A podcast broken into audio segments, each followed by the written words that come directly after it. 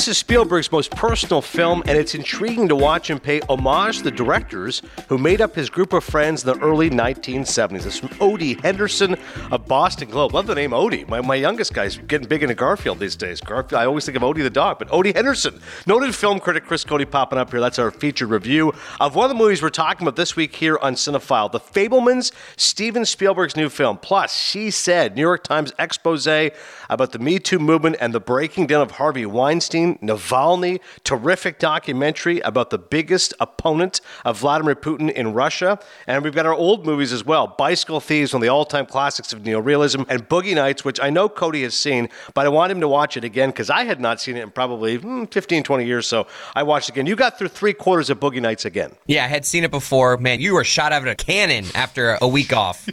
you know, what are we doing? Are you are you reviewing nine things today? Yeah, we're doing we're doing three new movies, three old movies. You're right. We had the week off because was like, "What would you do while you're off?" Like, I watched six movies and I read this entire book, Quentin Tarantino's Cinema Speculation, nearly 400 page book of anecdotes. So that'll be our wild card. We obviously could not get Tarantino. My brother's like, "You get Tarantino." I'm like, we're, we're not going to get Tarantino. I heard the cl- I heard the cliff. I read the cliff notes of that book by listening to his interview with Howard Stern. Oh, really? How was it?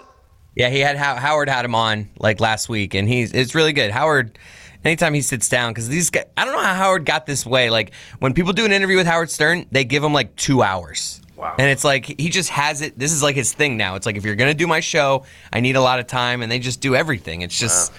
I think they know the kind of reach that's, he that's has. the best. Yeah. yeah. the best research for any interview is watching them talk to Howard Stern. Yeah. Well, yeah. I remember when Mad Dog Russo did Howard Stern, he was like, when you go on there, like Everything's fair game. Like you can't just go, I'm not going to get into that or duck something else. Like if you, he has a huge platform, so he's giving you this platform. You know where he's going. He wants he wants to talk money.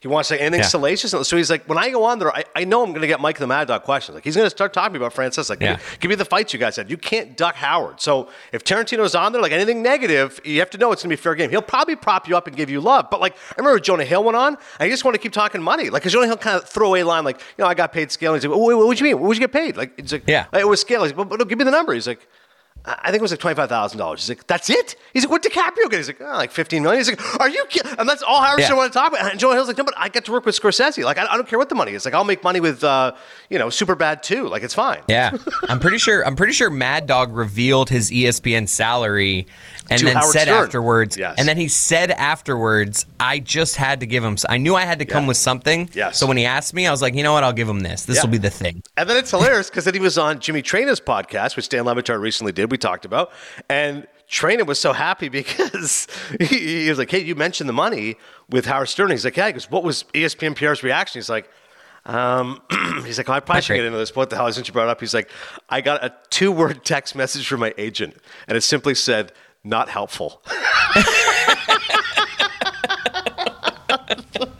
the agent saying that. I guess that's the, the relationship with the ESPN. Right. So ESPN PR gets pissy, so they went to him like, "Hey, just tell Mad Dog like, just don't go Not helpful. Not that helpful. is just like, a classic line from an agent of like just a rogue talent. Hundred percent. Uh, big news is this: I get to see my buddy Cote. I haven't seen him. You know, last time I saw Chris was I don't know if you remember this. It was when I was went for DAZN. It was in Miami, and I was just doing Yeah. some streeters, and and you happened to see me. You were you were like, Oh, I it was like a crowded night at the at the Clevelander. I don't know what I was even still doing there. Was it during Super Bowl? and you spy me. I'm wearing like a big bright pink. It was golf Super Bowl shirt. stuff, right? Super Bowl stuff. I had a yellow Okay. DAZN mic, and you saw me like from I want to say like the twentieth story, maybe it was the fifth story. You ran downstairs. You see me. I'm like, hey, Cote. Like, dude, I just signed the Cleveland. I just want to come say hi. We spoke for like two minutes, but that is actually the last time I saw you. So what was that? Two years ago? I don't know how that happened, but. I think anyways. more than two years ago at this point. You're right. It had to be pre-COVID. It's probably 2019 now, Yeah. January of 19. So the good Oh. news is me and Chris will be in red, and the good news is for all of you, you can all meet us because Moss Miami is indeed coming up. We're now just less than two weeks away. I don't know if tickets are still on sale. I'm sure they're going to be sold out. 40 bucks, something like that, but it's a steal. They are still they're still available. There's not many left. I believe 2000 was the starting amount and I think we're down to like a couple hundred Wow. or so left. So like if Okay. you if you want to go, you better get your ticket. This is the time to get it done. I'm a little bit And worried they're going about to be more expensive if you're like if you're playing it like uh let, let me play last minute on this and go day of. I think tickets are going to be more expensive at it. So if you want, you know, Okay, no, that's an incentive. Just get it done. I want to be able to say it was a sold out event. I want to say I was the MC for a sold out event. We'll say it's sold out regardless. Okay, we're going to say it's sold out regardless, but get your tickets now. I'm a little bit concerned. I don't have my plane ticket yet or hotel room confirmation. I, I, I hit up Kristen because she was like, yeah, let me know. And this is a few weeks ago, so I'm a little bit worried. Maybe staying with, with Chris and Greg Cote. Maybe, I don't know. We'll find out. But I, I, I tell you what, I'm going to be there. No matter what, Moss Miami, it's coming at you. It's going to be awesome. All I right, love the idea of you want- sleeping. I love the idea of you sleeping on my couch. It's just the visual of that is delightful. If it's just more more material for the pod, that's all we really care about the other day. uh, I do want Chris's version of what Tarantino was talking about in his book later on. We'll do that for the wild card, though. Let's get to the main movies, right? Three movies out of the gate, and one of the most anticipated films of the year, which is The Fabelmans. And this is really Spielberg's baby. Here's the plot. Growing up in post World War II era Arizona, young Sammy Fabelman aspires to become a filmmaker as he reaches adolescence, but soon discovers a shattering family secret and explores how the power of films can help him see the truth. So Spielberg directs. So this is this is his life, right? this is his Like, life, and he's Fabelman. this is the key is that you're watching it the entire time thinking this is actually happening to Steven Spielberg. And this all happened to Steven Spielberg. And how did this inform the films of Steven Spielberg? If this was just actually some guy named Sammy Fabelman, I don't know how interesting the story would be. Like I think it's it's a good movie. It would have some interest. It would feel a little bit familiar. But because it's Spielberg and you're just so invested of knowing all of Spielberg's films, it has that much more added resonance. And I think it's it's really fascinating what he was able to do. He's been joking about. I think he was on 60 Minutes or somewhere. I saw a blurb. He said, "Yeah, I paid 40 million dollars to go to therapy. Like they gave me a 40 million dollar budget, and I went and made this movie. And and there was." You know, great stories behind the scenes of how he cast all these people, like Michelle Williams, who's an excellent actress, and I hope gets Oscar nominated. She's fabulous in the movie playing his mom, Mitzi Fabelman. He said, like, you know, she's just a dead ringer for my mom. And once we got the haircut going and everything, I mean, we're, we're literally reliving scenes from my childhood. And Paul Dano, who's often, by the way, his name is pronounced Paul Dano. People always screw it up. I read this article. He said it's Dano like Drano. So people will think I'm screwing it up, but I'm saying it right. Paul Dano plays his dad and he said spielberg's dad had this like you know inherent sense of decency to him. So imagine like he goes i got michelle williams who looks just like my mom. I got paul dano looks like my dad. I got a guy who i'm casting who looks like a young steven spielberg. I don't know how much seth rogen looks like benny. Benny ends up being his dad's best friend but there were moments on set, like Spielberg was just overcome in tears. Like he said, it was hard to call cut because they were reliving really emotional moments from my childhood. And even other actors at times, like Judd Hirsch at one point, saw him kind of like in a quiet moment and just had to give like Spielberg like a pat on the back, like it's okay, man, we'll get through this. So it's really an adventurous and a very brave and very personal film from him. And one of the criticisms of Spielberg earlier in his career was that he'd make these great action movies, but nothing truly from his heart. Now, in some ways, I suppose that's fair, but in a lot of ways, it was an unfair criticism. Because if you look at any of his movies, they always deal with a lot of these themes, which is how his parents' divorce completely changed his life. Now, maybe they're not dealing with that in Jaws, which is obviously still a great film, but if you look at Close Encounters, if you look at War of the Worlds, if you look at you know all these movies he's made over the years, there's always an issue of family and divorce and a surrogate family and all the rest of it because that had such a profound impact on Spielberg's life. So I thought the film was was really involving and, and interesting from that perspective. I mentioned the casting a lot; both those actors were terrific. You know, Michelle Williams is the mom. She was the one that really kind of nurtured that gift in Spielberg. You see him with the home video camera, and he's always wanting to film stuff, and, and she's really one who's nurturing and supportive. And at the same time, she's flaky and she's a little bit off. And you're like, okay, she starts seeing a therapist at this time. And, and this is an era, obviously, well before you could, you know, publicly, I think, see a therapist without people kind of judging you or be on medication. So the, the, the mom I would describe as a little bit eccentric, but certainly loving. And then the father, as I mentioned, he's super smart. He's working for IBM, loves his computers. He's got the plastic glasses, you know, seems like a loving father, but at the same time, a little bit emotionally distant. And he, he kind of seems like, and you see a few times, which is accurate to the film and in real life, hey, Steven, when are you going to stop playing around with these cameras? I mean, like uh, this whole movie director thing, like whatever. Like, why don't you do what I do? You know, work for IBM, work for these computers. You're a smart guy. So it's interesting how his mother was the one who was supportive of his vocation, but wasn't necessarily a great mother. And I won't explain why because you'll see the movie. But his father was the one who had that quiet decency about him, wasn't supportive of his career until later on, but still, in many ways, Spielberg says he got that gift from his father because he was so intellectual. I'm ex- I'm interested in the decision to not call this Spielberg. Wouldn't this movie be more popular and get more interest? I mean, I guess Spielberg doesn't need help getting people interested in his movies, but I just feel like if if I knew this was like Spielberg's, this is Spiel, the life of Spielberg, I would be more intrigued to just be like, oh, let me go watch this. Whereas the Fabelmans, hmm. I have to like read and be like, oh, this is actually Steven Spielberg. Now I'm more interested in it. I don't know. I just feel like it, the narcissistic move might have been a better seller here. Well, definitely, I thought that with the first name. Like when they keep calling him Samuel, like they should just call the kid Steven. Like it, it Yeah. is Steven Spielberg. Uh, Steven Fabelman. I'm like, okay, fine. Wants to change the last name. He doesn't want every Spielberg knowing this. I'm like, I guess I can understand it to a point. But I hear you. If you just said the Spielberg, there's no question about what it is. Then the Spielbergs. Oh, it's Steven Spielberg's life story made as a movie. Oh, kind of cool. And and, And he- I have, and, and my second thought, Seth Rogen in a serious role. This guy can actually act. I think I think he gets kind of he gets kind of put in this box as like the the pothead comedy guy. Yeah. But he's been in some roles like I think he's respected as an actor. I agree, and especially if you get Spielberg casting him. And, and early on, he is kind of like the fun-loving uncle. You know, he's Uncle Benny, even though he's not his uncle by uh, by birth. So he is You know, kinda he's his best funny? Kind of funny, kind of funny? goofy. But then there is some dramatic points to it that I'm like, okay, if Seth Rogen is able to hit these Yeah. moments, there's a couple scenes you're like, all right, if this guy can hit these moments, then that shows he's actually a good actor. And I agree with you. I, thought he actually had some talent there. I gotta look it up, but I'm pretty sure maybe it was Oprah. S- Seth Rogen once another Howard Stern reference because I'm a big fan of that show. Yeah. I'm pretty sure Seth Rogen told a story once on Howard Stern of being at like a big time celebrity party and being in the backyard and just like lighting up a joint with someone and like Steven Spielberg walking out and it and him meeting Steven Spielberg Yeah. in a spot where and I don't believe Steven like and I think Steven was like awkward like it was like awkward with the weed being around like he felt really uncomfortable that like I'm meeting Steven Spielberg right now and I have a joint in my hand like it, I got to confirm this but I'm pretty sure he told that story. I was going to say, he probably told on Stern rather than with Oprah. And I- it would have been even stranger if no, it might have been Oprah. I'm trying it was either Okay. Spielberg or Oprah that walked out and he had like an awkward meeting. It, I I got to look it up. But yes, I'll get back to you. It would have been amazing if Spielberg asked him for like a hit. Then I'm like, oh my god, this is Spielberg smoking weed with Seth Rogen. This- Spielberg looks like a stoner, doesn't he? I mean, he looks like a guy mm. who like gets right to do his movies. Like, oh, I got to get in the right mind space. I, I mean, know. I think he,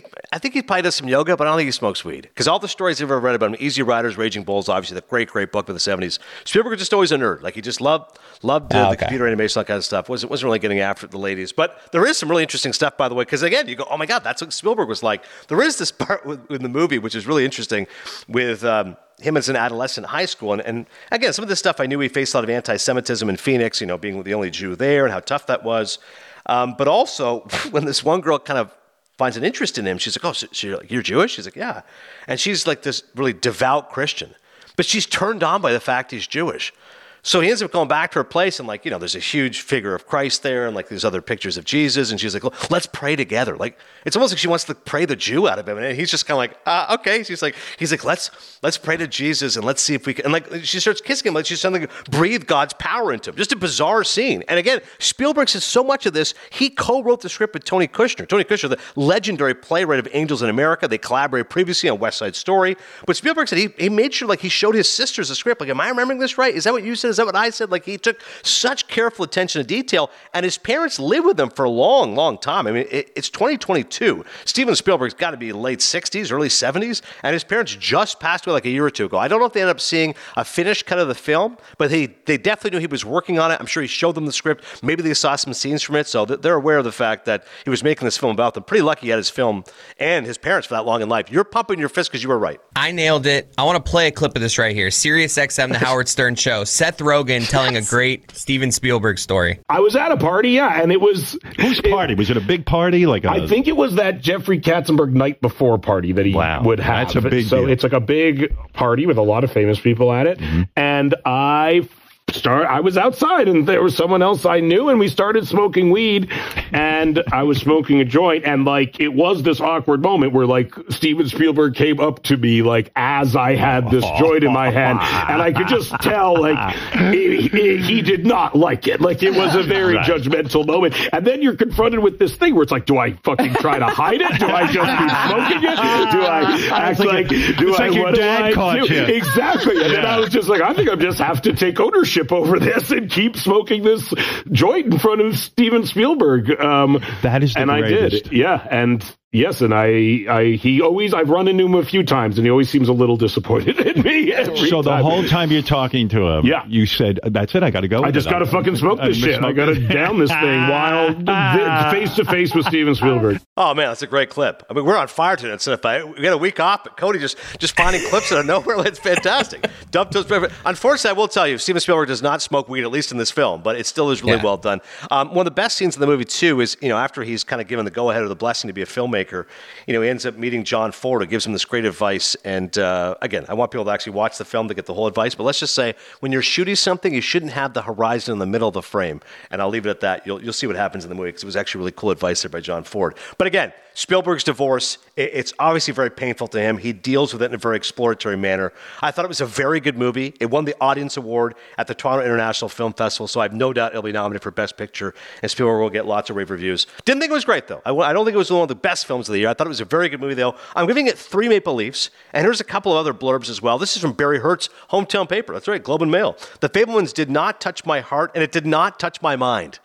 It only poked me in the eye and kicked me in the shins. Ouch.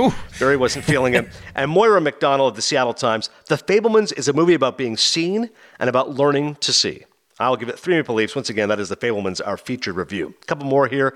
She said, New York Times reporters Megan Twohey and Jodi Kantor break one of the most important stories in a generation. A story that helped ignite a movement and shatter decades of silence on the subject of sexual assault in Hollywood. That's right. Jodi Kantor, Megan Twohey, played by Carey Mulligan. She plays Megan Twohey, and um, you've got Zoe Kazan as Jodi Kantor. So this is. It's interesting when you watch a film, which you know is about an explosive moment in time, but that time wasn't that long ago. It's like seeing a movie now if you watched about the COVID crisis. You're like, wait, but that was only two years ago. And this was what happened. It's crazy to think about Me Too and the Harvey Weinstein saga. It only happened six years ago, but this is the film about it. Now, this is very much following in the vein of All the President's Men or Spotlight, two great films about investigative journalism. That really is what this movie is about. For me, it was about investigative journalism, why it's so important to be able to find the truth, how dangerous it can be, and how risky it can be. And I also can't imagine anything more terrifying than an investigative reporter coming to my door. Like, imagine if. Eh, It, uh, Cote, investigative reporter. Excuse me, Chris. I'd like to speak to you privately. Uh, who are you with? I'm with the New York Times. I'd like to ask you a few questions about your relationship with Dan Le Batard. You'd be like, oh my god! Like already, I'm like, I'm in trouble. Like I, I don't. I'd be like, I gotta, I gotta talk to my lawyer first. I don't even have a lawyer. I, I got to talk to my dad. Uh, your father's also implicated. We've already spoken to Greg. Like, holy, oh my god! Like, I don't know what happened. I don't have a lawyer. If it's tax evasion, Then I, knew I would just about. start acting like I was on mute on a Zoom, even though I'm in front of them. I would have been like, just miming words, like I'm on. I, then they're like, "We're standing in front of you. We're not on Zoom. Why are you doing this?" It'd be weird. Just, I remember one time I got a, an email from work and it said the the subject just said CRT, and I'm like, oh my god! And it, and it, and it just said, Adnan, please give us a call when you can. And then the person was like legal counsel, and I call my agent and I go, um, any idea what this is? Like CRT? And he goes, my agent used to be a lawyer. Matt Olson, he goes, uh, critical race theory. I go, exactly. I Googled CRT. I saw critical race theory. He goes, huh. I, I don't know why they would talk to you about critical race stuff, but this was around the George Floyd stuff. So I, got, I don't know what's happening in Major League Baseball. They want to talk. And he goes, all right, here's what you do. Call her back. But if anything, like you feel like it's dicey, just be like, oh, yeah, I'm, I'm breaking up and hang up and call me. And then I'll call the lawyer. I'm like, okay. So to your point, that, that is a classic ploy to just go, um, uh, hang on one second. My phone's just cracking up. Ah, God, I'm train. but uh, what these people That's the do, modern. The modern version of that is just being muted on Zoom in person. But as the movie shows, these New York Times reporters, what they do is they actually go to the person's place. I mean, at one point, Patricia Clarkson, indie icon that she is, she plays the editor. And they're like, we found about three women that have probably been victimized by Weinstein. One lives in Australia, one lives in Wales, one lives in Los Angeles. Basically inferring, like, hey, we're not going to get a hold of these people. And the editor just looks at them and was like, can you get on a plane?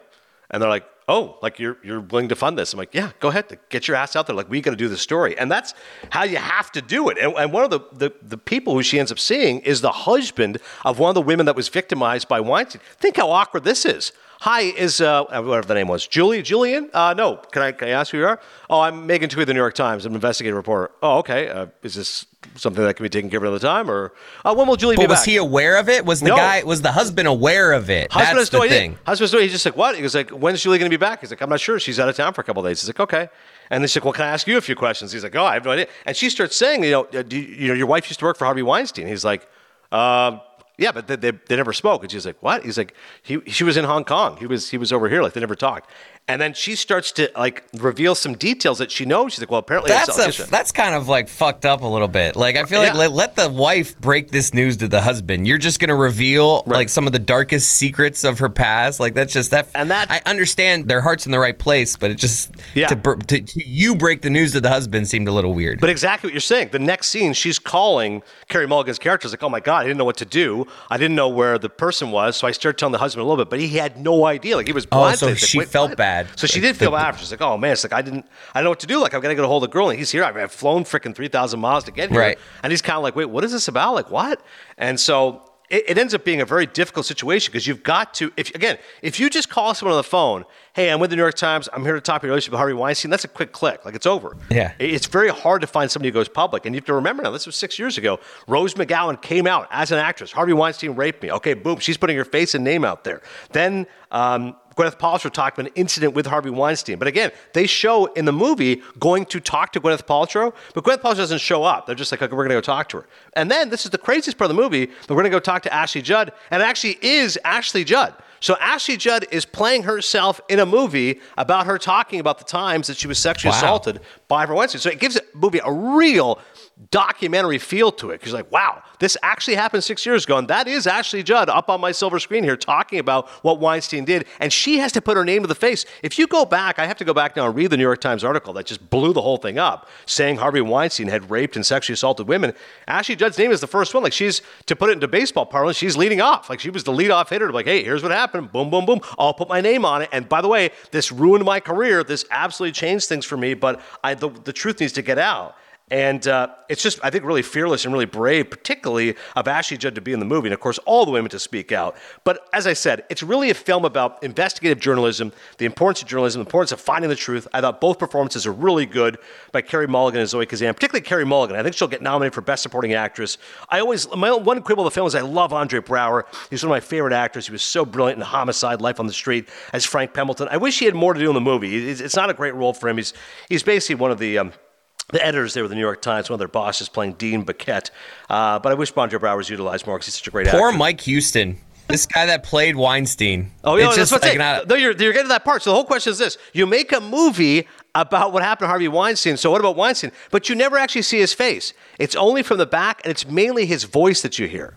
Oh, okay. So, this guy just is like in it as a shadow. I mean, you see a shadow, and there's a few scenes where you hear his voice a few times. He's talking to each other. Like, hey, you guys better not run that story. Like eh, classic Harvey, just there to bully people. Like that's what he was. He's like, you guys tell. What did, what did Gwyneth Paltrow say? What did Ashley say? Rose McGowan's lying. I've got lawyers. I'll, I'll come after you guys. You better not write that. And then one of the best scenes in the film is Peter Friedman, who is awesome. He's in Succession. He plays Frank in Succession. By the way, two weeks ago, I went to go interviewed Gary Bettman, the NHL commissioner at the Paley Center for media.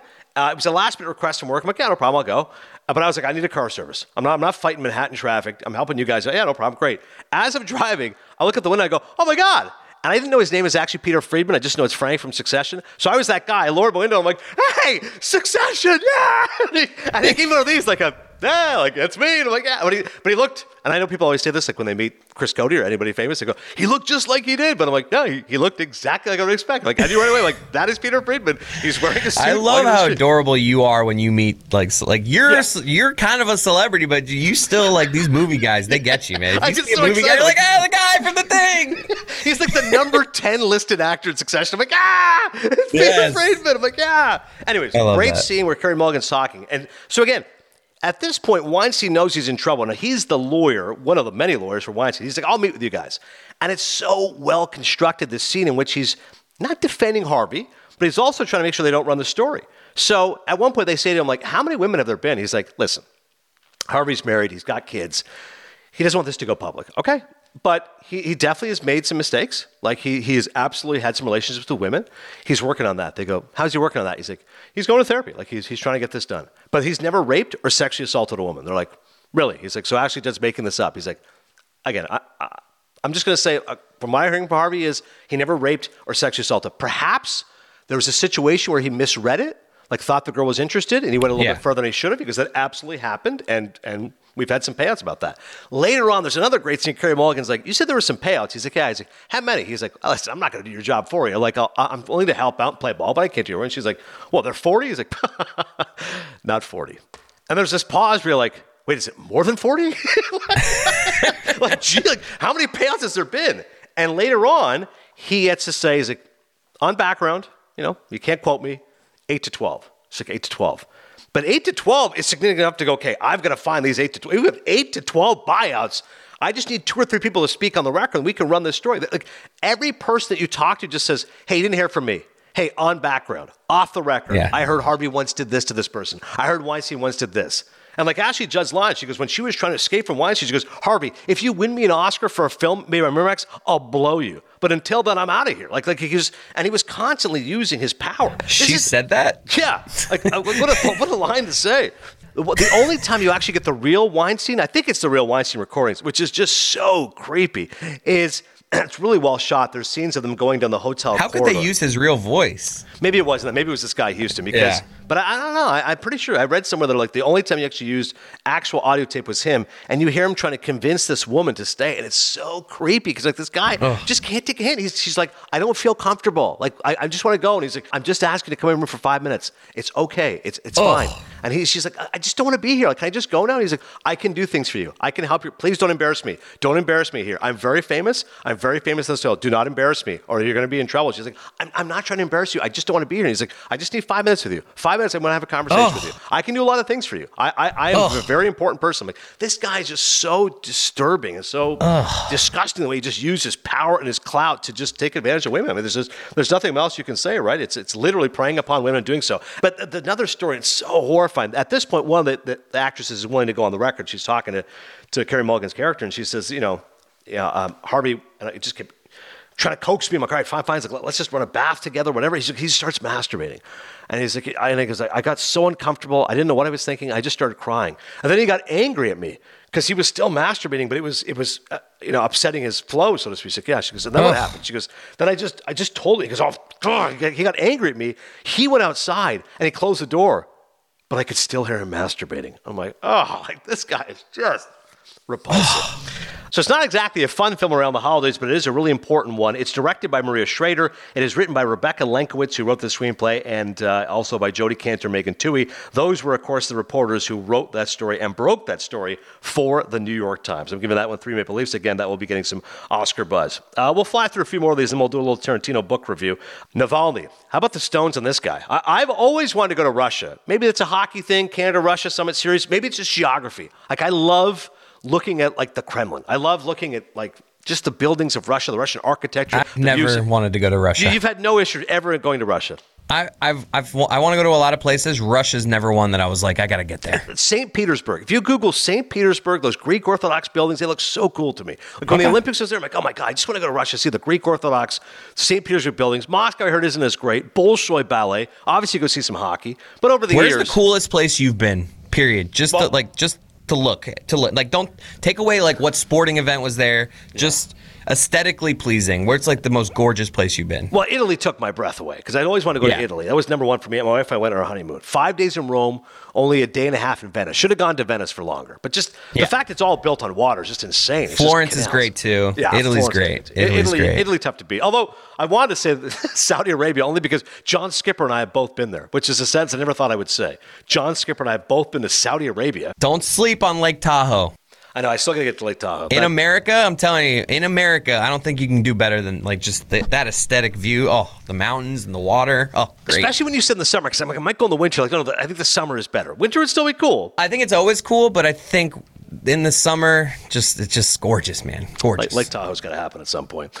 Anyways, uh, back to my thought about. I just always love Russia. I've always wanted to go to Russia. I'm fascinated by you know Russian literature, Dostoevsky, Tolstoy, War and Peace. So a movie like Doc, uh, Navalny, a documentary like this, I was so excited about. And I didn't know a whole lot about Russian politics, but now I feel like I almost know too much. I feel like like Putin might come after me because Navalny.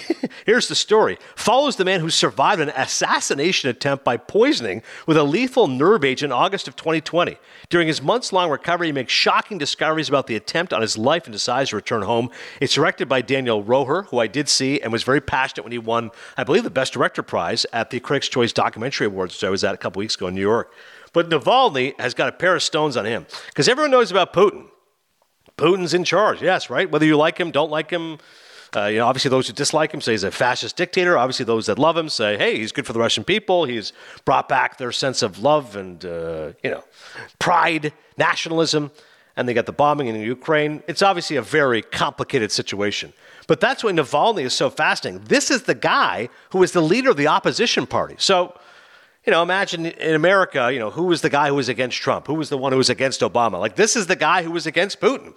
And the documentary starts out, and, and you know, the documentarian Daniel is asking like, "What will you want people to know?" But if you die, and he goes, "Oh, Daniel, Daniel, please don't do that. You're going to make this film if I die, then show people." No, no, no. We're not going to do that. I'm not going to do that. right away. I just love this guy's like, no, I know what you're trying to do. Like, when I get killed by Putin, this will be the last documentary. Like, we're not doing that. Like, I'm not dying, and I'm here, and I'm the man.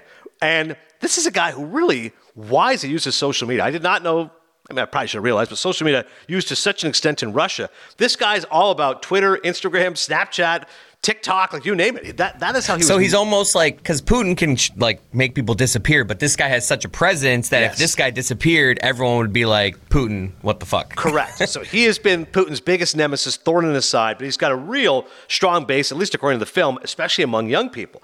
But then we get to the time where he was poisoned by Putin. That's right. You heard that right. He was on an airplane, and because he's Putin's biggest critic, he's poisoned by him. And you go, well, hang on a second. How do you know it was poisoned by Putin? Unless Putin like left a note, said like, hey, by the way, this is Right. from me. But the movie very smartly and very cleverly points out how he's able to figure this out. I, I just thought that was in- fascinating on so many levels. If I was poisoned, I wouldn't think, all right, who did this? How can I find this out? But Navalny uses this intricate web and team around him to kind of figure out, and of course it's intricate. It's not like Putin's got like his right hand man doing it. This is like Russian mob. He's, they've got so many different people that can take care of this.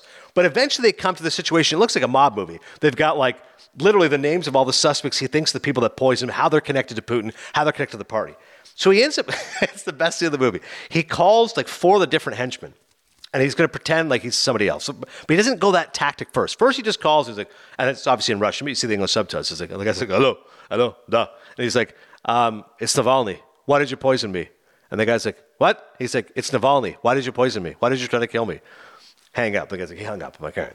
Next guy he calls. He's like, yeah. He's like, how you doing? He's like, good. He's like, how you doing? He's good. He's like, what's this about? He's like, do you know who I am? He's like, uh, I think so. He's like, it's Navalny. He's like, okay. He's like, why did you try to kill me? God, hangs up. So the other, his, his buddy is like, hey, I think maybe you should try a different tactic here. Like, they're not going to, you know, like, pretend you're somebody else. So he, call, he, calls- he calls a third guy. This guy, again, he gives him a little bit more, but eventually he's like, I know who you are. He recognizes his voice. I'm like, why wouldn't you think you're going to disguise your voice a little bit? Like, put on an accent or something. Like, do something. so the fourth guy he calls, he's like, this guy's a chemist. He's not like a true tough guy Russian mob. He's a chemist. And that's amazing how he's able to get this guy to admit the truth without only saying so much. So he starts by saying, hey, it's, you know, Alexei. He doesn't say he's Navalny. He It's Alexei. He's like, yeah. He's like, I'm with the with the group. It's, it's like if I called you and I just started using vague terms. Like, I'm, I'm with the group. I'm, I'm with the, you know, friend of the show. I'm like, uh-huh. Like, Yeah. Oh, we- I talked to Carl last Right, week. You just correct, start like right. saying and then, names. and you get that person to say it. So I just said my friend of the show. You go, uh, who did you speak to? I'm like, I can't remember. You Carl. I'm like, yeah, it was Carl. It was Carl. Okay, cool, cool. It was. Was it about the? Uh, oh, it was about the uh, the thing with the. Is it Moss? Yeah, Moss. Moss Okay, Miami. Moss, Oh, yeah, about yeah, Moss. That's what it was. Yeah. So that's the tactic he's using on this guy. He's like, hey, I want to talk to you about what happened. He's like, yeah. He's like, and he doesn't say Navalny's name. He goes, what, what happened with the, with the guy with that with that thing? And he's like, With the "Yeah." poison. He's like, I thought, yeah, the guy you tried to poison and kill.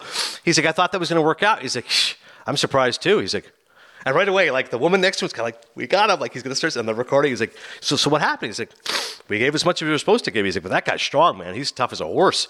He's like, he's like, they gave him some stuff, and he like his body kind of like fought it off. He goes, and then the authorities got to him quickly, and they gave him like this, you know, anti. It's almost like a snake. If a snake poisoned you, like it's like anti venom. He was like, they got the anti venom in him quickly. Like it was, he's able to recover. He's like, but that guy's strong as a bull, man. Like I, I like we gave him a lot.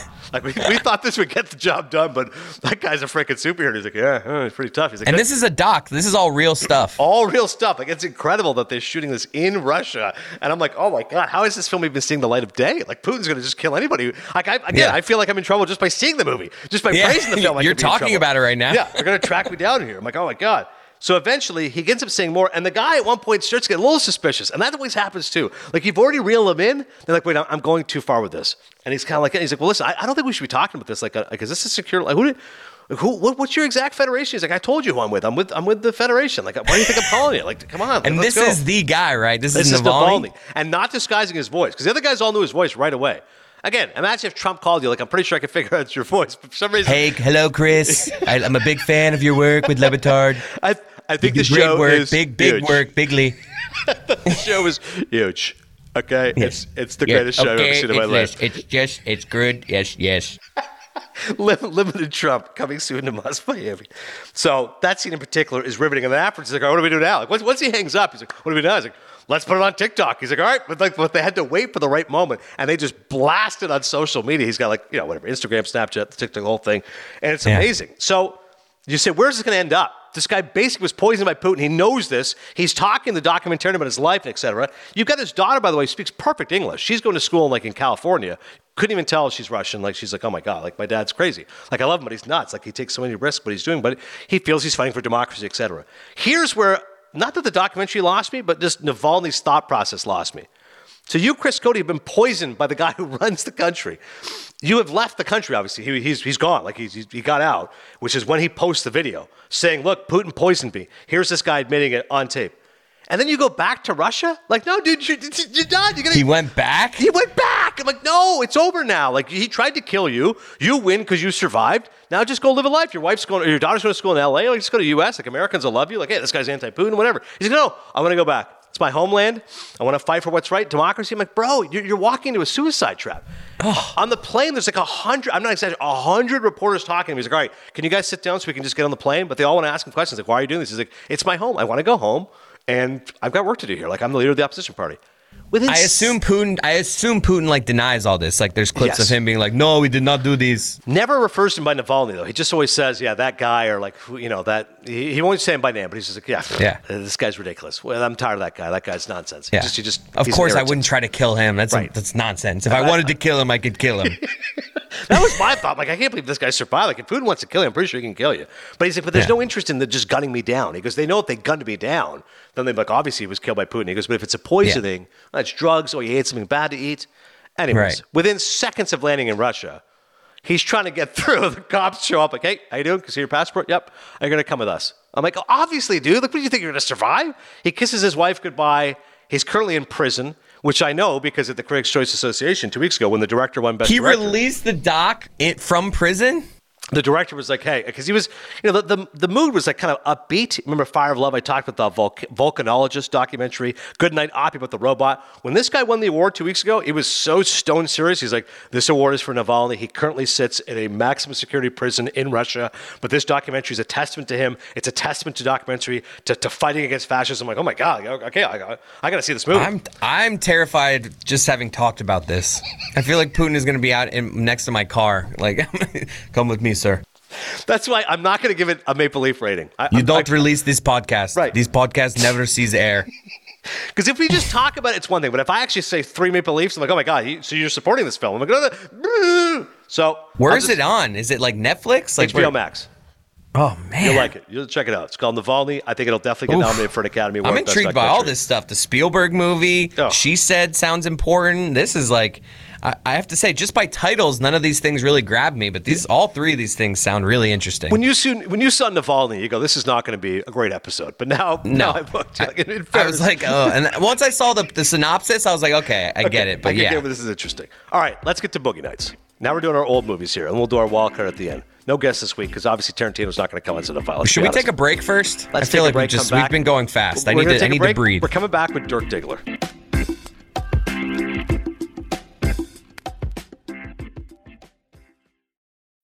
When you need mealtime inspiration, it's worth shopping Kroger, where you'll find over 30,000 mouth-watering choices that excite your inner foodie. And no matter what tasty choice you make, you'll enjoy our everyday low prices, plus extra ways to save, like digital coupons worth over $600 each week. You can also save up to $1 off per gallon at the pump with fuel points. More savings and more inspiring flavors make shopping Kroger worth it every time. Kroger, fresh for everyone. Fuel restrictions apply.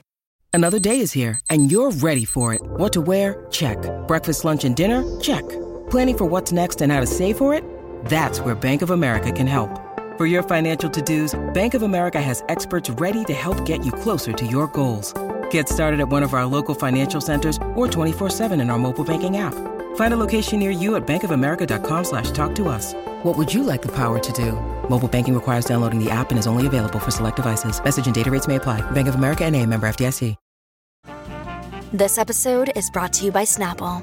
Welcome to the Snapple mm, Market Auditory Experience. Close your eyes. Imagine you're walking into your neighborhood store. You make your way to the back and reach for your favorite Snapple flavor. You can't wait. You take a sip. Whoa, that's a lot of flavor. Hmm, what flavor are you holding? Now open your eyes and check out Snapple.com to find ridiculously flavorful Snapple near you.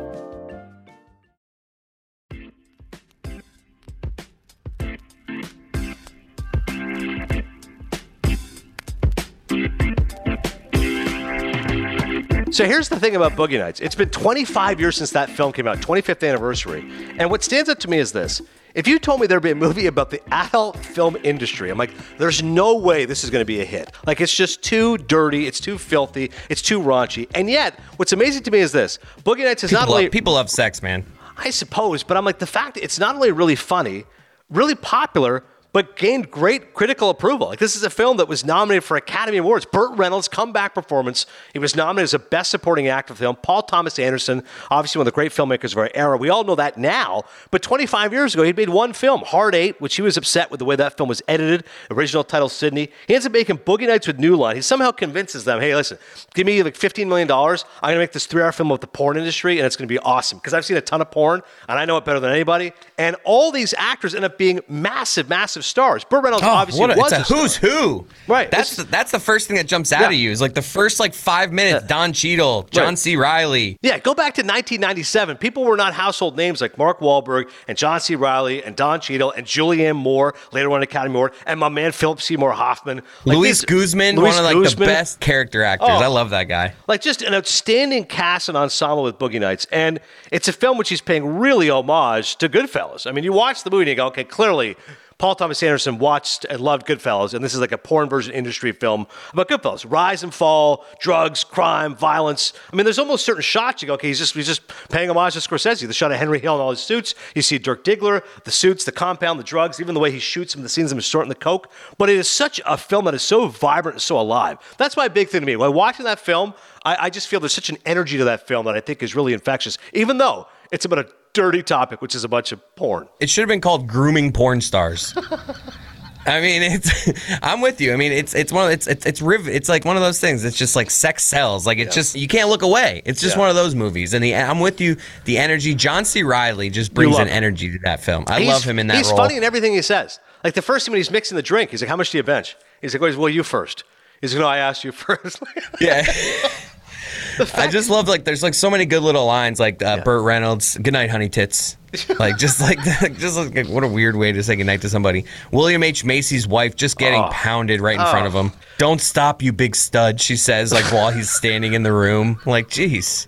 She's on the- top, facing the other way. And that leads to one of the great outtakes and flubs, which is in the movie. When William H. Macy is being confronted by Ricky Jay, Ricky Jay, David Mamet regular, he's obviously a great magician in his own right. Go look up Ricky Jay magic sometime. But he was a, you know, a real favorite of David Mamet. Ricky Jay is confronting William H. Macy about the lighting and trying to get the film stock ready for tomorrow. And William H. Macy is like, Can't you see, like, my, my wife's getting fucked over here? And the line he's supposed to say is, That guy's cock's in my wife's ass. Double check it right now if you look it up. I believe he says my wife's ass is in her cock or my wife's cock is in her ass. So they do it. P.T. Anderson's like, hey, you got to do that again. He's like, oh, I'm sorry. He screws it up again. He's like, oh, damn it, I'm sorry. He's like, let's go do it again. He gets it right. And then P.T. Anderson, when he was editing the movie, goes, no, no, no, this is much better when he screws it up because it's like this guy is so angry, he ends up flubbing the line. So it's actually one of those things that, you know, it's a per- perfect of, aspect of filmmaking that sometimes there's a certain element of serendipity. When you screw something up like that, ends up being a good thing. And William H. Macy, somebody saw it, he was like, I can't believe he kept that in, but of course he kept it in. It's really, really smart. Great job by Robert Elswit, the cinematographer. Robert Elswit at the time was married. And then he goes, I had to tell my wife, hey, um, I'm making this movie with the adult film industry, so me and Paul are going to go watch porn. He said he sat there with Paul Thomas Anderson for literally two weeks straight. They're just watching porn every night because he wants to look at the different film stocks. How did it look in 1972? How did videotape look in 1978, 1987? So imagine you're a cinematographer. It's your job. You have a wife at home. You have a child, perhaps. He's like, I got to go watch a bunch of porn with Paul Thomas Anderson. Just have to look at the film stock and how grainy it is. And, and I mean, think of the again the humor of the movie. When Julianne Moore like first sees Mark Wahlberg when they're shooting the porn, this is a massive cock. Like, like they've got to shoot these lines a certain way. That that first scene, by the way, when he first shows his member, and you see the, the, the slow zoom into each of the guys, like, oh my god, like R- Ricky Jay kind of gives it a look, like, wow, wow. And Bill Simmons, by the way, they did a great Boogie Nights on the rewatch. It was four hours long. They went. Simmons said for years he would joke with his friends the scene where the colonel goes. Uh, he tells you he had a big cock. He's like, may I see it? And then he just kind of gives that one look with the sunglasses, gives a quick smile. And he goes, thank you, Eddie. He's like, for, for years I would just use, thank you, Eddie. now, did Burt? I'm forgetting the very beginning of this movie. Like, did Burt Reynolds like just look at him, look at Mark Wahlberg's face, and knew he had a huge penis, or he was it like you got a well, did he hear? face. Did he hear around? No, no, he. I he could just tell. Yeah, he's at a restaurant. He just sees him and he goes, "You know what? That guy's a good-looking kid, young kid. Let me just go talk to him." He's like, "He's got. He looks like a movie star appeal." And then when when he goes back to confront him, he's like, "Hey, it's uh, so what do you want?" Burt Reynolds is like, "What do you mean?" He's like, "It's." You know, it's it's five to if you just want me to jerk off, or uh, five just to see it, ten if you want me to jerk off. He's like, Oh, at that point, it's like, oh, this kid. right? Yeah, He's like, yeah, wait, yeah. wait, what you do that? He's like, yeah. Like, is that what you're here for? He's like, no, I, I don't. My Skype's not what I'm here for, but I I'd love to talk to you further about some stuff. He's like, oh, see, he happened to say, but people. I think about this though. People were just going. Do you think he's ever Wahlberg. wrong? Do you think Burt Reynolds ever goes up to somebody and is like, "Hey, I got a feeling about you," and then the guy's just like, "No." I'm actually a, a church-going Puritan. I have no interest in adult Not film. me, man. that's I'm not your guy.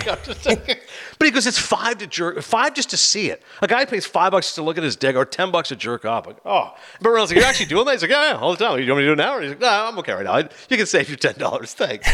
um, Philip Seymour Hoffman. Again, I think of great scenes. I, let me go no, one more with the Colonel. When the Colonel ends up being imprisoned. And he starts talking to Burt Reynolds. He's like, "Oh man, I just I can't believe this happened." He's like, "Yeah." He's like, "I just," goes, "You know, they're just so young. They're so pretty." He's like, "Listen, Colonel, it's okay. you're with the girl. She was underage. You didn't know. You found out it's fine." He's like, "Yeah, yeah." He's like, "We're gonna be fine. We'll get you out of here." The, the look, it's so well played by both those actors, by P.T. Anderson and the cutting. The way he just kind of pauses. It's like when Yeah. someone knows they're guilty, and you're like, Cody, it's fine, man. I, I already talked to Dan. We're fine. Like, listen, dude, it's, you're a little drunk. It's okay. Like, yeah. Pause, and they're like, wait, there's something else that's still coming. He's like, we're good, right? He's like, uh, there's one other thing. Like, oh, no. and, what, and the way he says, he goes, they found some stuff. And he's like, why is it that they found some? Because they're just so young. They're just so innocent. Like, oh my. Bur- the look of Reynolds is like, oh my god. Like, it's one thing you're with a chick who's you thought was 18 and she's 15, but now you're telling me they found kitty porn all over your house. Like, bro, I can't talk to you. And then the audio cuts out like it's a prison call. And he all he says to me he says, "I just you're, you're my friend, right?" And then it cuts out. He goes, you just see him mouth of the words, "Are you my friend? Are you my friend?" Dude, you're a child molester. You're a pedophile. Are you my Yeah. friend? I'm like, no, I'm not your friend. Don't ever talk to me again. Get the hell out of here. I love. I love Philip Baker Hall, of course, P.T. Anderson regularly. He was so great at Hard Eight. When he comes in as Floyd Gondolli, because he's telling him, you don't need stars. You don't need Julianne Moore, Dirk Yeah. Diggler. Like, like just, it's all videotape. And he's like, listen, and, and, and Burt Reynolds starts getting offended. He's like, no, I'm a filmmaker. Like, I make motion pictures. He's like, listen, I'm trying to upset you. He's like, I, I, I don't know how he says it. He's like, I like, I like lollipop in my mouth or lollipop up my ass. Like, whatever, it's fine. I'm just telling you, this something's going to change. And So good. The rise and fall of the adult film industry. Boogie Nights is just such a pleasurable movie to watch. And I have to also mention the great Philip Seymour Hoffman. The fact he plays Scotty, like the, the, the vanity free performance, wearing the mesh shirt, not able to cover his belly. Like Yeah. you, you get the thought, like, this guy isn't actually employed by them. He's just like, what, he's like a hanger on, right? He's just Yeah. friend, of, friend of the crew. He just shows up, holds a boom mic. When he starts, when he starts kissing Mark Wahlberg, he's like, oh, Scotty, like, what are you doing? He's like, oh, I'm sorry, I'm sorry, man. I'm just, I'm, I'm just, I just like, excited. do, do, do you like my car? Like, do you think it's good? He's like, yeah, Scotty, leave me alone. And the way Yeah. he sits in the crowd, come an idiot, I'm an idiot. so well played. It, it's a rare movie that like you can watch it and feel bad for characters and still be laughing at it because it's so funny. Yes. Right? Like, mm-hmm. you're, you're laughing with Philip John, but you're also kind of laughing at him. Don Cheadle scene in the donut shop, violent, and that builds to the real crescendo. The scene that I always think about is when they actually go to probably pull off the drug bust, and Alfred Molina is there in his underwear and a bathrobe, and he's got this crazy mixtape, and there's this Asian guy with firecrackers throwing it. Like, like what the hell is happening? Like for a, for a really strange movie, that's when it just goes off the deep end. But I Takes love the it. cake. Yeah, I'm like, I just love that scene because at one point Alfred Molina is like smoking crack. Goes, "You guys want to play baseball?" I had to look it up. I thought like it was like a drug term. Like, do you want? to, Like, I don't know these things like speedball, baseball. He's like, no, he actually means like, "Do you guys want to play baseball?" No, He's I like, I don't know. He's so high as a kite. And I then, thought that uh, was over. I thought that was a drug thing too. I Right. didn't know. I, thought I didn't get it. But the way Jesse's girl starts playing, the music's cranking up. You see Wahlberg's Ah. face getting edgy. Thomas Jane, we want the money. You go in the safe. You get the money. We're not leaving. And Jesse was like, dude, dude, get out of here. Well, all of a sudden, it turns into Scarface. Alpha like, comes Yeah. up like, suck. You guys want to play? But it's just it's just a crazy scene, and it really leads what ends up being a really beautiful finale because you get that great montage of each of the characters, and it really shows what Boogie Nights is about, which is that yes, they all be all be working in the adult film industry, but it's a surrogate family. Like Julianne Moore is like the, their mother. At one point with Heather Graham, she's like, "Are you my mom?" Like I'm just they do a line together. She's like, "I want you to say that you're my mom and that you love me." Okay? Are you my mom? She's like, "Yes, I'm your mom." She's like, "Okay." I'm like, "Yeah." Like that. That's what this is about. Burt Reynolds is I like the feel like- father. Julianne Moore's Poor Heather Graham. Poor Heather Graham. I feel like she gets that role in every like. I feel like I'm thinking back to like Hangover. Yeah, but that, but that was the thing. She takes her toe and she goes, I, I never take my skates off. And she goes, You better not come at me. Like, those are the two That things she cares about. weird the skate thing. I was like, "What's with the skates? Is, is she is he just trying to give these characters a layer?" It's like I, think don't so. take my skates off. How about the scene where Roller Girl just loses it in, in the limousine when the guy's like he's, like, he's like, I know you, like from high school. He's like, I remember you. And then they start fooling around a little bit, but he's getting too aggressive. He's like, Hey, easy. Burt Reynolds is directing. He's like, Easy, Yeah. slow down, Tiger. This is your, this is Roller Girl. You make love to her. Like, calm down. Then he gets mad, and she's like, What? He's like, He's like, you're you're just gonna do that to me? He's like, you just give me blue balls. Like, you just you get me all horny. Ends up throwing him out of the. It just it just turns really violent. She starts like, hitting him with the roller skates. He's Yeah. just beating the crap at him, and that's where Wahlberg too. He gets picked up by the guy. Ends up being these uh, these anti-gay thugs. That scene you also don't see coming because he's like, yeah, he's like the guy's just staring at him. He's like, just like almost salivating. As Wahlberg's trying to jerk off. He's like, oh, I can't, I can't. All of a sudden, boom! As I get beaten up with these guys, like, yeah, take this, you whatever. I'm like, Yeah. there's, there's a lot of dark scenes in that movie, but it, at the end of the day, it's very pleasurable, and, and I love that last montage. Obviously, amazing soundtrack. The the score is really good too. Uh, he says on the director commentary, Paul Thomas that people always know the music of it, you know, Living Thing and uh, Jesse's Girl, obviously, and that last great, great use of uh, Beach Boys, God only knows, that last montage of all of them. But also the score itself, because it's like this circus music. He's like, I want to get like sad circus music, and that was the score of the film. It's really, really well done. And one last homage to Scorsese, that last scene where Mark Wahlberg is talking himself in the camera is, of course, uh, a lift of De Niro in Raging Bull, which is the last in Raging Bull. De Niro is talking to himself in the camera before he's out there to do his stand-up act and entertainment act. There, Wahlberg is kind of like getting centered. He's like, "All right, you're the best, you're the man." But then it gives you the famous shot, which is he literally just pulls out his dick, and you're like, "Wait, this entire movie was building to that shot." There it is. he's hung, and he's off to go do his job. That I wonder what the testing was like for the penis. Like, how Oh. many penises did they look at? Or were some too big, some too small well, until they said saw the the, one right that was one? in the film wasn't girthy enough. right. Like after all that buildup, you're like, really? Like, hmm. like, like it's big. But I thought it'd be like this. Like, the Look at you. Hey, Adnan, I'm lowering my glasses. Good for you. Thank you, Eddie.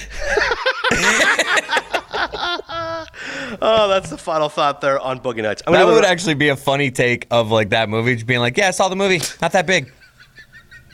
It's just like, wow, look at you. Okay, we get it. We get it. Wow. Yeah, nine and a half inches over here. Okay, I got it. All right, fair enough. Right, Someone's doing well. Thank you, Eddie. Um, it's tough to, to go any further after that, but we're going to do a couple more here real quick. Bicycle thieves. In post war Italy, a working class man's bicycle is stolen, endangering his efforts to find work. He and his son set out to find it. Classic film. I watched it on HBO Max. Hadn't seen it in like 20 years. Vittorio De Sica, beautiful film about Italian neorealism. I just think what's amazing about this is this is literally a movie about a guy who is so poverty stricken. The first 10 minutes, he gets a job. All right, yes, I'm back in 1948 Italy. But the key is, do you have a bike? Because your job involves having a bike. He's a courier. Yeah, no problem. I got my bike at the shop. I'll get it fixed. He goes and gets it shipped. Then, while waiting with his son, bike gets stolen. Like, what? And the rest of the film, it is about a father and son trying to find that bike. And the fact this is actually a movie, they were able to string out 90 minutes of drama out of this and make a really beautiful, heartwarming, and ultimately tragic story is one of the great feats of world cinema. If you've never Is this a it, pursuit of happiness vibe to it? no, it's, it's much more superior than Pursuit of Happiness. But yes, in terms of eh, down on his luck father and trying to Yeah, overcome okay. homelessness and that kind of thing. But it's it's just it's a really special film if you haven't seen it before because it makes you realize how precious these things are. Like literally, this is the guy's mode of transportation. Without a bicycle, he can't do his job. Without a job, he can't do anything, and ends up dealing with all this friction and tension with him and his son. And as I mentioned, the very very famous ending of Bicycle Thieves. They're both walking towards the camera in close up. Bicycle Thieves, classic of world cinema. Vittorio De Sica. I hadn't seen it in a long time. Four Maple Leafs. Um, all right, as Chris and I mentioned, our wild card, which we'll do briefly here, Quentin Tarantino's new book, Cinema Speculation. Here's the big thing I want to do because my brother is a huge Tarantino fan. He goes, "Oh, does he talk about his movies?" I'm like, "No." So I want to know right now. This is a book about him growing up and the movies that he loved in the 70s. And what's great about it is it really is a love letter not just to his mom who took him to these movies, which he clearly was way too young. And in a lot of ways, while reading this, you'll appreciate this. I'm like, this would be like if Stugatz wrote a book. If Stugatz was raised by like a single mom in Long Island, and like his mom took him to go see Commando and Predator, that's what this book is like. Like his mom was taking him to like these super violent movies. I think he's like 10 and 12 years old, but his memory for it is amazing. And apparently, his mom was quite attractive, dating a bunch of different black guys at this time. So And his- he loved it. I heard him talk about this with Howard Stern. He's like, I thought it was cool. My mom, like, people liked my mom. Yeah. He's like, well, I'm always with different boyfriends. like a lot of good looking black guys, a lot of athletes, and they would take me to movies. And I just realized, like, hey, if you're going to go to the movies, you got to shut up. But I loved it. It was like these super violent movies, some black exploitation films. But like, he, he ends up being a guy who really, I love the, the term he coins, which is revenge-o-matic movies. Like, it's just, and that is just guys pissed off looking to kill a bunch of people. Charles Bronson, Death Wish, you know, and he would call them revenge-o-matics. He goes, oh, I love these revenge-o-matics. He would just go, his parents would take him. And he ends up doing these really smart, insightful essays about these films. But what's important is that it's it's not just he's not just playing a film critic in the book saying here's why the movie's great. He's saying here's why I Quentin Tarantino love that book because you know I saw this movie at this time in my life and this guy had this influence on me and my wife said this and blah blah blah. So it, I love the fact he's mixing the personal along with the profound in the movie. And in fact, I think he was on Kimmel, and Kimmel said to him, like, you know, why don't you write an autobiography? And he goes, well, it's funny. Pauline Kael, the legendary film critic, once said, why would I write an autobiography? It's all there. Like, it's all my reviews. So for Tarantino, it's like, my life is in my movies and in this book. Like, you can tell everything about my life through all these movies that I love. Like, he goes, he writes an entire chapter about Bullitt which is you know very famous for the great car chase scene. He talks about Steve McQueen was like the coolest guy and why he has such an influence on him. As for his actual movies, if you love his movies, you go, what does he say? Anything about his movies? He says a chapter on Dirty Harry, Escape from Alcatraz, talks about um, Eastwood quite a bit, talks about Charles Bronson, Deliverance. I mean, he's got some great stuff on Deliverance as well. If you love that movie, I mean, he talks about how disturbing it was. He loves Sam Peckinpah, The Wild Bunch, which is an incredible film. But what I most want to talk to you about was Taxi Driver, which he has always said is one of his favorite movies of all time. And he's right, it's one of my favorite movies of all time. But this guy's got some balls on him. Tarantino, in the midst of the chapter praising Taxi Driver, he's saying it's one of the, my favorite movies of all time. I love it, I love it. He starts taking some shots at Marty. I'll read page 228. Scorsese told David Thomson, I was shocked by the way audiences took the violence in Taxi Driver. Previously, I'd been surprised by audience reaction to The Wild Bunch, which I saw in a Warner Brothers screening with a friend and loved. But a week later, I took some friends to see it in the theater, and it was as if the violence became an extension of the audience and vice versa.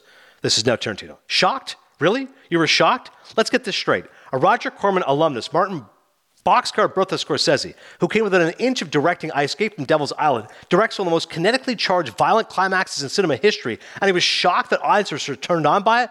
No, he wasn't. That's just the kind of horse shit that a director would tell a David Thomson or a Stephen Farber or Charles Champlin or Rex Reed or Rona Barrett. They'll let them get away with it. Scorsese being shocked by the audience's reaction to the climax of Taxi Driver is the kind of horseshit that film directors insincerely mumble when they've crafted a tremendously violent and controversial sequence and then find themselves on the hot seat with some interviewer having to answer for it. They never say cinematic violence is fun. They never say, I just want to end the movie with a bang. They never say, I want to shock the audience. No, like Peckinpah before him, Scorsese had to bend over backward to disingenuously describe those magnificent, exhilarating violent scenes he crafted as horrifying. He's like, That's "What more of a shot at the media than at Scorsese. Probably true too. He's like, you know, Scorsese says, I saw Talk once in a theater on opening night. Everybody was yelling and screaming at the shootout. When I made it, I didn't intend to have the audience react with that feeling, yes, let's go out and kill. Now, this is Tarantino.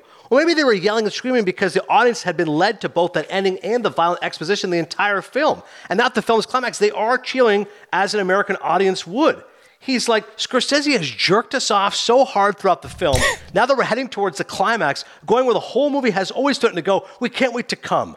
And when Travis blows Murray Moss's brains into the back of his head and they go splat against the wall of Iris's fuck hotel room, we do. Which brings me to my rhetorical question to Maestro Scorsese. When you direct one of the most kinetic and outrageously violent action scenes ever contained in a studio produced motion picture, violent catharsis surely must have been one of the filmmaker's goals, right? Is Travis Bickle disturbing and troubling? No doubt. And this is a movie he loves. so I, I think it's amazing that Tarantino's Yeah, got it's a good the- book. He's got some, obviously, so passionate about movies. The next chapter is even more interesting. He talks about what if Brian De Palma directed Taxi Driver instead of Martin Scorsese, which is always a fun game to do with friends. You say, okay, what if this happened? What if this happened? I mean, famously, Al Pacino, they wanted for Han Solo. Just imagine Al Pacino in Star Wars. Hey. Sometimes I amaze myself. He, he turned down Dustin Hoffman and Kramer versus Kramer. Like there's there's so many what ifs in movie history. So there's it's a great great chapter. What if Brian De Palma had directed um, Taxi Driver? One more excerpt I had to read to you because this is something we can all appreciate. When you go to a movie, we've all been there, right?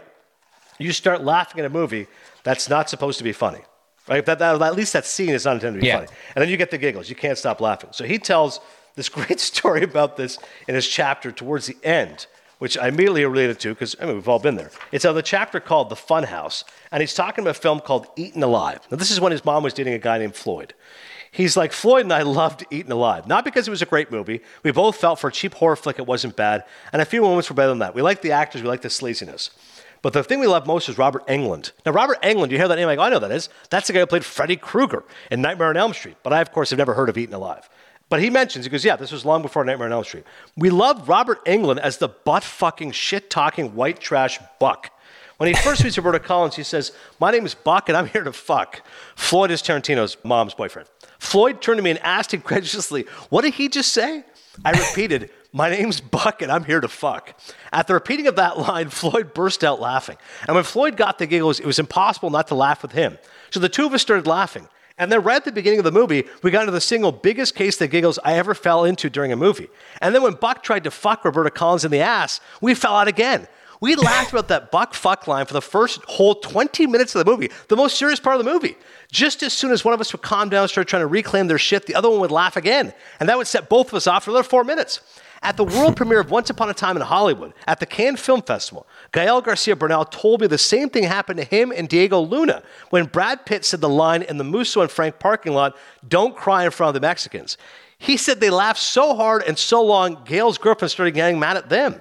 In a normal theater, other patrons might have been annoyed by Floyd and me, but there was always a general malaise and apathy to sparsely popular grindhouse audiences. Eventually, we got our shit back together and settled down and watched the movie. to this day, anytime I see Robert Englund, I think of him, and I would always tell Floyd, "Hey man, I just saw Buck in another movie," and he talks about those movie theaters in L.A. and what an impact it had on him. All right, I really enjoyed the book. It's called Cinema Speculation. It's by Quentin Tarantino. I really enjoyed this episode. No guest, but like I had to empty the tank. We had a lot of stuff. Oh. Six movies in a book. That's Good what happens stuff, you take man. a week off. There's some good stuff though here. Boss Miami, once again, get your tickets now. Next week, Tar, Cate Blanchett, Oscar frontrunner, Till, civil rights film, Bones and All, Timothée Chalamet. Three new films we're talking about. May not do some old movies for a while because I got all these screeners in here. People always think, oh, you get free movies all the time. I said, no, no. I pay 150 bucks a year to the Critics' Choice Awards to be a part of the Critics' Choice, uh, you know, crew. And from November 23rd to January 15th, they just send me a ton of stuff. So Thanksgiving, I got 20 movies sent to me, and now we're gonna just be plowing through all these movies. It's gonna be awesome, including Pinocchio in a couple of weeks. They sent me this big Pinocchio gift set: Pinocchio screenplay, Pinocchio books, Pinocchio Wait, CDs. anybody can, anybody can pay 150 bucks and No, become no. a critic No, no, choice. Ben, no, no, Ben Lyons had to vouch me. It's like the mob, like friend of a Okay. friend. So Ben Lyons Okay. went to them and goes, "Hey, this guy's great. I vouch for him." They're like, "What does he do?" Oh, he's got this podcast. You do an interview. They're like, "Okay, you're in. 150 bucks. You pay dues, and then bam." Now get oh, you had to do an interview. Wow, nice. Yeah, I mean, what is it? It was, Was a- it like bona fides? Were they like, all right, name three Martin Scorsese movies, Right. name three. Yeah. Correct. Yeah, it was you like a sports quiz, but like for movies, but those obscure movies. Um, this was fun, and also we have next week another author. G- We can't go another week without an author. This was I mean, we talked about a book this week, but next we have an author, Debby Applegate. She wrote a book called Madam. Uh, she's the woman that first, the first whorehouse ever in New York City. She started it. So we're going to talk to Debby Applegate. I don't know if she's going to be able to top Shawn Levy. I thought he was fantastic. We're still getting like texts and tweets from people who are like, I just heard Shawn Levy. My buddy Mitch Green said, I really got grossed out on the guy admiring the smudges on the piano. if you haven't listened to Shawn Levy yet, you should. Thanks so much for watching Cinephile. We'll see you next time at the movies.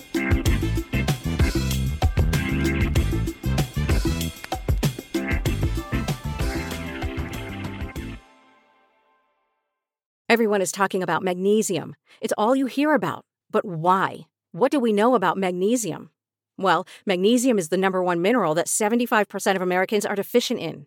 If you are a woman over 35, magnesium will help you rediscover balance, energy, and vitality. Magnesium supports more than 300 enzymatic reactions in your body, including those involved in hormonal balance. From functional medicine doctors to mental well being and female hormone experts, we all know that magnesium is the one mineral to improve all aspects of well being and health. But which one? Magnesium Breakthrough from Bioptimizers, the trusted choice recommended by leading experts with seven best absorbed forms of magnesium to ensure your body receives the support it needs for overall well being. Go to bioptimizers.com slash balance today and use code BALANCE10 for 10% off. Support your journey to wellness at B-I-O-P-T-I-M-I-Z-E-R-S dot com forward slash balance. Magnesium Breakthrough from Bioptimizers, your foundation to optimal health and vitality.